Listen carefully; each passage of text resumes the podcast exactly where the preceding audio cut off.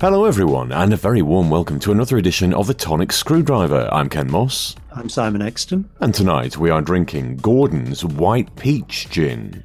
It's 37.5%, and the infobolic says the subtle sweet notes of white peach expertly balanced with the classic taste of Gordon's to create a delicious, elegant, and enjoyable tasting gin, made with only natural flavourings and with colourings. Well, it's definitely got a peachy smell to it, although, frankly, it smells fairly artificial for some reason. You see, I don't think it does. Peach is a different is a difficult smell to get seeming natural. There's a, a lot of peach stuff that comes across as, as very artificial and, and chemically.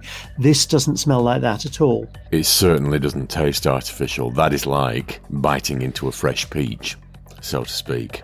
It's lovely. It is obviously a gin and has a sort of barky undertaste and a, a very strong peach flavour to it, but not, not an overly sweet and cloying. No, which is what I was expecting, to be honest.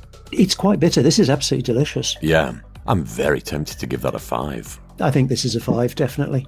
Gordon's, uh, their flavoured range have not disappointed so far. I know we've not actually reviewed any of them for TS, but they do a, a Mandarin, a Mediterranean orange one, which is absolutely delicious. This, I have to say, I was going into not expecting great shakes, to be honest. Whenever we've had um, a peachy flavour, it can tend to be a little bit artificial and, as you said, cloying and sweet and, and not all that nice.